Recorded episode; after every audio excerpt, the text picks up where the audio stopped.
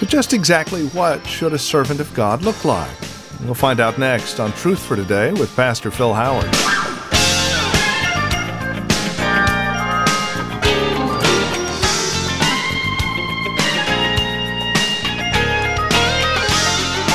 From Valley Bible Church in Hercules, this is Truth for Today with our teacher and pastor, Phil Howard.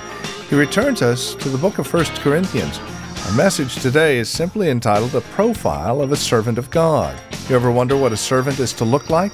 Well, today's broadcast gives us a clear picture. With this edition of Truth for Today now, here's Pastor Phil Howard. Well, we come to the uh, conclusion in this first section of this book in which Paul is not only defending the message of the cross, but he is uh, defending himself against those who are splicing the church up into factions and dividing the church. And one of their main factions is they're against Paul and his authority. So they've created other parties, other leaders. And that's a great way to split up the church and get their mind off of Paul and his message. And so he's wrapping up in chapter 4 uh, his argument, defending his message and defending that he truly was God's messenger. Uh, the way I would break down this chapter would be that the first five verses says uh, how he responds to his critics. Uh, I must say this: uh, it's an interesting thing. The most popular verse, popular, most popular verse quoted in the Bible today is this verse: "Judge not, that you be not judged." That's more. And yet, we've got to balance this matter of criticism because in chapter 5, he's going to tell us we should make judgment. Chapter 6, we ought to judge. We don't go to judicial courts, we can settle differences in the church. So there's a good side and a bad side of criticism. Uh, criticism that is just picky and accusatory and impugns motives, wrong, wrong. On the other hand, we're constantly being called upon to discern things. Are they right? Are they wrong? Is this proper? So it's a two edged sword. But Paul says, Go ahead and criticize me. Uh, my life is governed by a greater judge than you. I'm living before an audience of one. Then he picks up in verses 5, or rather 6 through 7, he applies this, uh, uh, these critics out there to, uh, they become conceited critics, and they're acting uh, as though they're in charge, as though they know more than the man who led them to the Lord. And he raises the question I've applied this to myself and Apollos. We don't think more of ourselves than what Scripture says, and we think of ourselves as servants of God and stewards of God's mysteries. We're not above you, we don't think we're better, we're just servants of God. But you conceited critics are telling us we're messed up on our message. You like philosophy more than the gospel. You like Athens more than you like Golgotha and Jerusalem. And you like Socrates more than you like me because I appeared so weak and unattractive to you, but I was the messenger of God that led you to the Lord. And so he's saying, What do you have that has made you so puffed up? You act like uh, you're self made people, and that is a joke. There's no self made people. Where did you get your brains? Some of us have doubts about if you got any. But where did you get the ones you've got? You didn't get to pick your parents. And Rich has some line that he used to say that to his dad. And he said, And thank God we didn't get to pick you. We're just stuck. Something like that. He's smart enough. I didn't get to pick you. Well, I didn't get to pick you. I'm just stuck. Something like that. Uh, where did you get your genes? Where did, see, it, it's so foolish. Where did, who, who gave you the right to be born where you can get an education? What, what makes you so good that you've got running water and you could drink water that doesn't give you dysentery and amoebic dysentery and kill you? Well, what makes you so much better than other human beings? You proud scoundrel, you. And he's taken on their conceit and pride. They're boasting. They're the arrogant authority. So he's responding to them Apollos and I know we're but servants. We're within the boundaries of Scripture. But you guys are proud as though you're self made, you inherently knew the gospel. Knew When I found you, you were lost. You didn't know God, and now you've become these self made authorities that wants to straighten out an apostle of all people. Pride always feeds on comparisons, and that's why it loves party spirit. It loves factions. C.S. Lewis says, You seldom have pride where you don't have comparisons. Uh, you see, you're never contented to be good, you always want to be better. You know, it's like, it's sometimes disastrous to visit a good friend that has more than you. You were contented until you saw their new house. And, and you know, uh, uh, even, you know, as preachers go through it, uh, God, you know, we have an apostolic touch on our life. And Bozo over here is running 200 more than us. It, it doesn't make sense. Have you heard him preach, Lord? I wouldn't walk across the street to get his album. And his wife is a little ugly. And then you come over here and you're barely running 35. And, and that, as that one guy said, you're having the best church you ever had. It's going down slower than any other church you've pastored. And, and we get in this all the time. I'm content until I see somebody that's got more. I'm content with my car until I see yours. I'm content with my kids until I realize all your kids have PhDs or doctors and are going to the moon. And my kids, I just cry if they pass their eye test. You know what I mean? And so he's saying pride, pride feeds on, I'm not just as good as you, I'm better. See, I'm better. So you got the birth of racism, chauvinism, uh, the economic class, rich, poor, uh, educated, uneducated. It goes on and on. It never ends. So he says, this pride, this, where did you get this puffed up attitude? Uh, I thought you were going to hell when I met you. I thought you were lost people. And now you've become critical authorities, even of me and Apollos. And then he uh, will settle down and pick up. And we have these notes in here. Don't let me find any in the bathroom trash cans. Five bucks for everyone on you. We're going to track you down. I have a, a secret uh, ink in here with your fingerprints. Uh, and we do this to help you. If it's no help, let's don't waste the paper. Uh, what I'm going to be doing, by the way, when we come to come to 1 Corinthians 5 through 7, I want to try to design the service where we're maybe 30 minutes up front singing, and I'm going to design Q and A's because we're going to be dealing with church discipline, what to do with sex, what to do with people living in sin, and we're going to have Q and A at the end because uh, I want you to be able. We'll set it up where you could write in a question and deal with those things about these verses you don't understand. I don't want to just unload it on you. I'm willing to box with you and tell you what the Bible says about it. So we'll be doing that as we come to chapter 5. But we're wrapping up this. Notice what he says. He compares himself, his credentials, uh, to his critics. And he picks up verse 8 through 13, some of the most humbling passages uh, in the Bible. Uh, that these people are acting like they're already reigning. They've got it all. Their pride says, We've already got it. We've arrived. There's no more you can add to us. And Paul says, That's really interesting. I'm over here in warfare, and you're over here and complaining that the mall doesn't have the right kind of temperature. I'm over here in Iraq and Afghanistan fighting Al Qaeda and the Taliban, and you're over here squawking that the mall parking was too crowded. What keeps this country free is not shoppers at malls, but guys that put on uniforms and risk their life to fight the enemy. And here Paul says, I'm wearing the uniform, and my critics are hanging out at the mall complaining about the service isn't good enough. Watch what he does. Already you have all you want. now sarcasm is reeking in him. Already you have become rich. You have become kings, and it really is the word. You have become rulers. You're already ruling, like in the reign of Christ. And that without us.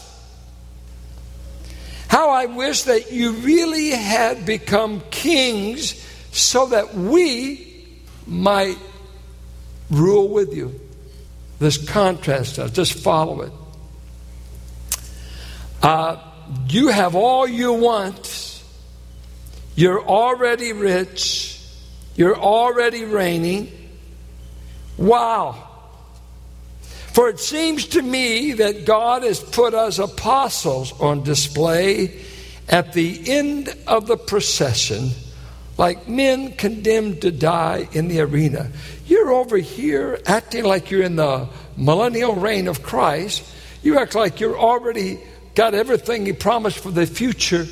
And I'm over here running with a group of men that we feel like we're at the end of a triumphal march of a general coming into Rome down the Appian Way.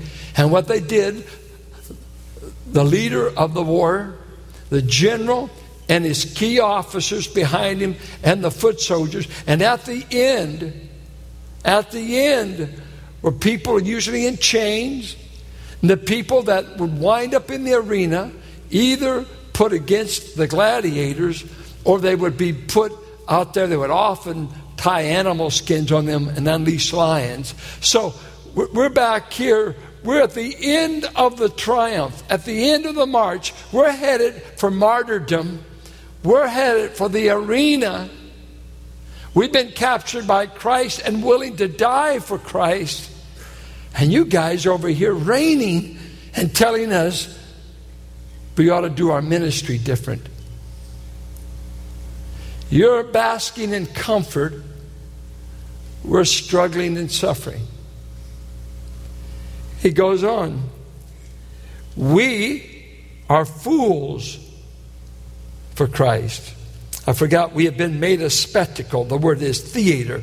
We're the play. We're, we're being a, a spectacle or a play before the whole universe, before angels and men. They're watching us. We're the display. And when they see us, they see fools for Christ. What made him a fool for Christ? He preached the foolishness of a crucified Messiah. He preached the foolishness to Athens. You cannot have a criminal die in the place of men and that be attractive.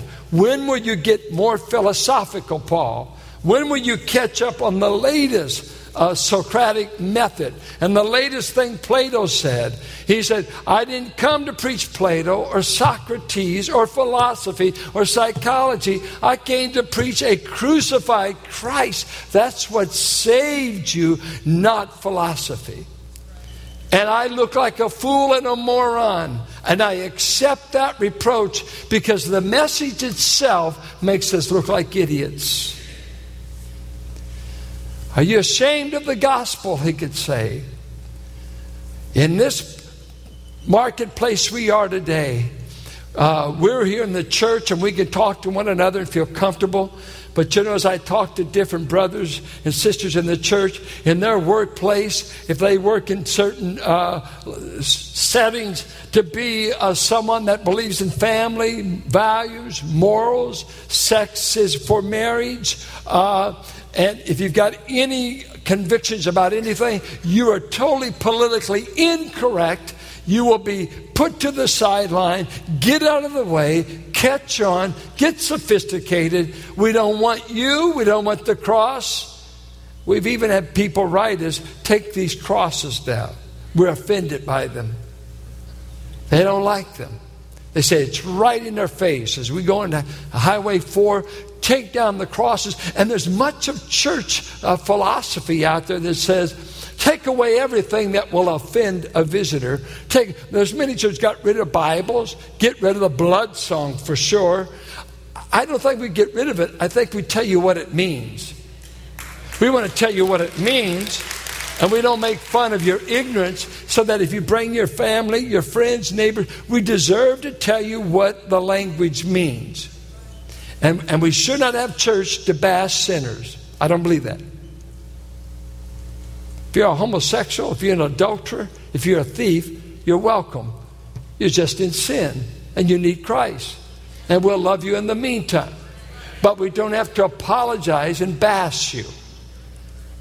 We're not in the bashing business. Christ said, I already found you condemned. I don't have to waste much time on getting you condemned. It's getting you saved, is the hard work. So we don't want church to be, I will hope he bashes our latest politician. Oh, you'll do that at the polls. I don't need to do a sermon on it. Right? He said, We're fools because we identify with a foolish God if you consider the cross foolish. But you guys are so wise and sophisticated. You, you guys have the swagger. You probably are running for office. We are weak, but you are strong. What a contrast. I own the weakness of the apostolic preaching of the cross and my role. I accept it, but you guys are so strong. Uh, you are honored. We are dishonored. To this very hour, we go hungry and thirsty. We are in rags. It literally means scantily dressed, even naked. We are brutally treated. We are homeless. We work hard with our own hands. When we are cursed, we bless. When we are persecuted, we endure it. When we are slandered, we kindly answer. Up to this moment, we've become the scum of the earth, the refuse of the world. It's kind of interesting. I, I wanted to get the difference there. Uh, the first one, the scum, uh, it means that which is removed with thorough cleaning, like doing the dishes. You know, I think of a dried egg yolk. Uh, I'm just the dried egg yolk. That's what I want to get them under the water quick. I don't want to get hard.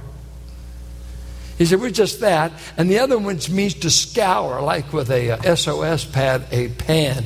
All that's remaining in that pan, we're, we're just what you throw out in the garbage.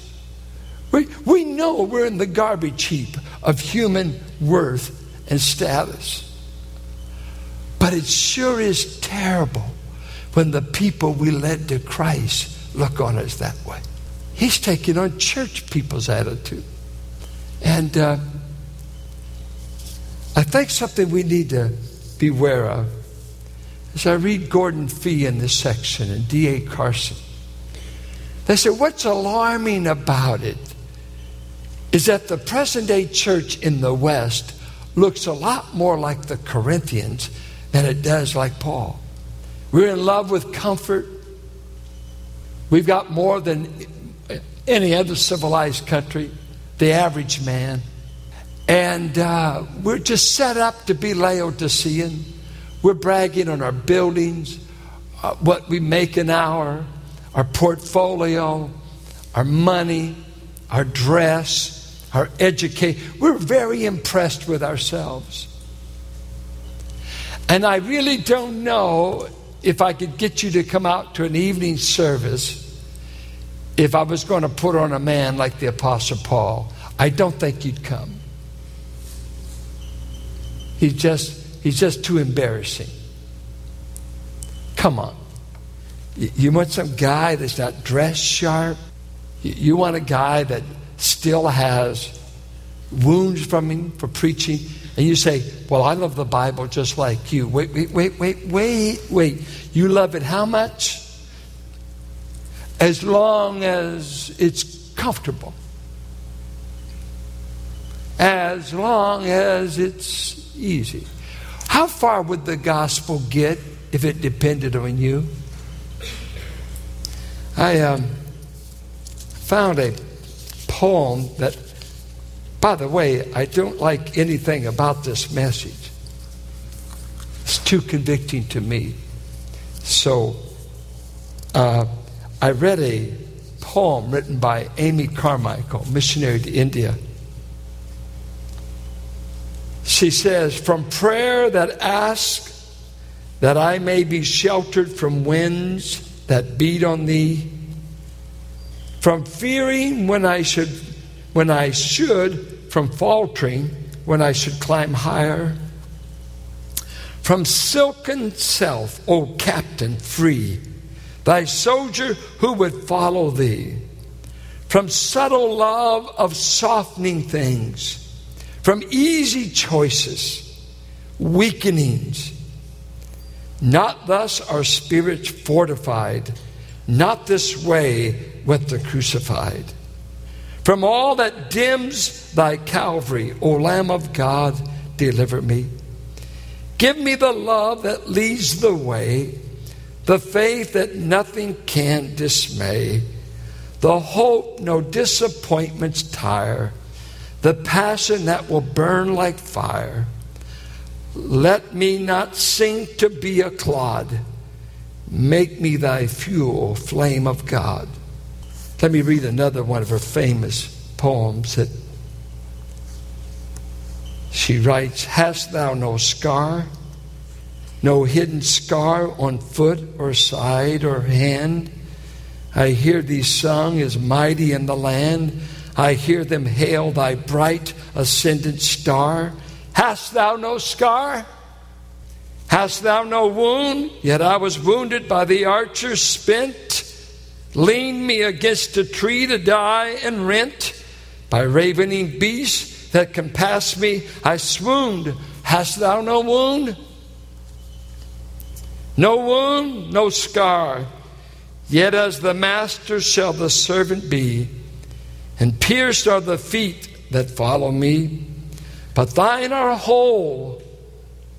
Can he have followed far who has no wound or scar? One of the hardest things to do is to stay saved and live in the West.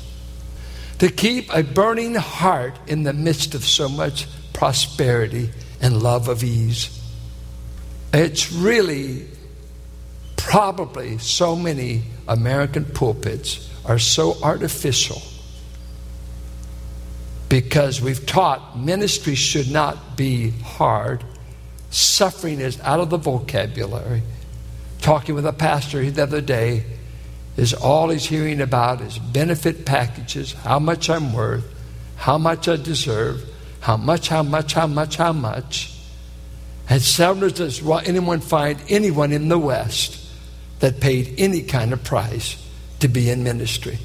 They just want a comfortable, easy, discover my great gifts, but don't expect any wounds, any scars, and God forbid the people would. They're too busy being critical of the servants of God to ever give up any comfort themselves.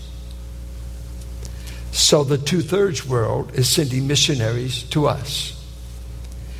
D.A. Carson writes, I think, insightfully Paul is not so naive as to think every Christian should, ideally, suffer the same amount.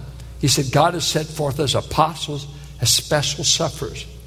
In fact, in one passage, he testifies to his willingness to take on a disproportionate share of sufferings so that others might be relieved. But what is at stake for Paul is a fundamental stance, a way of looking at things.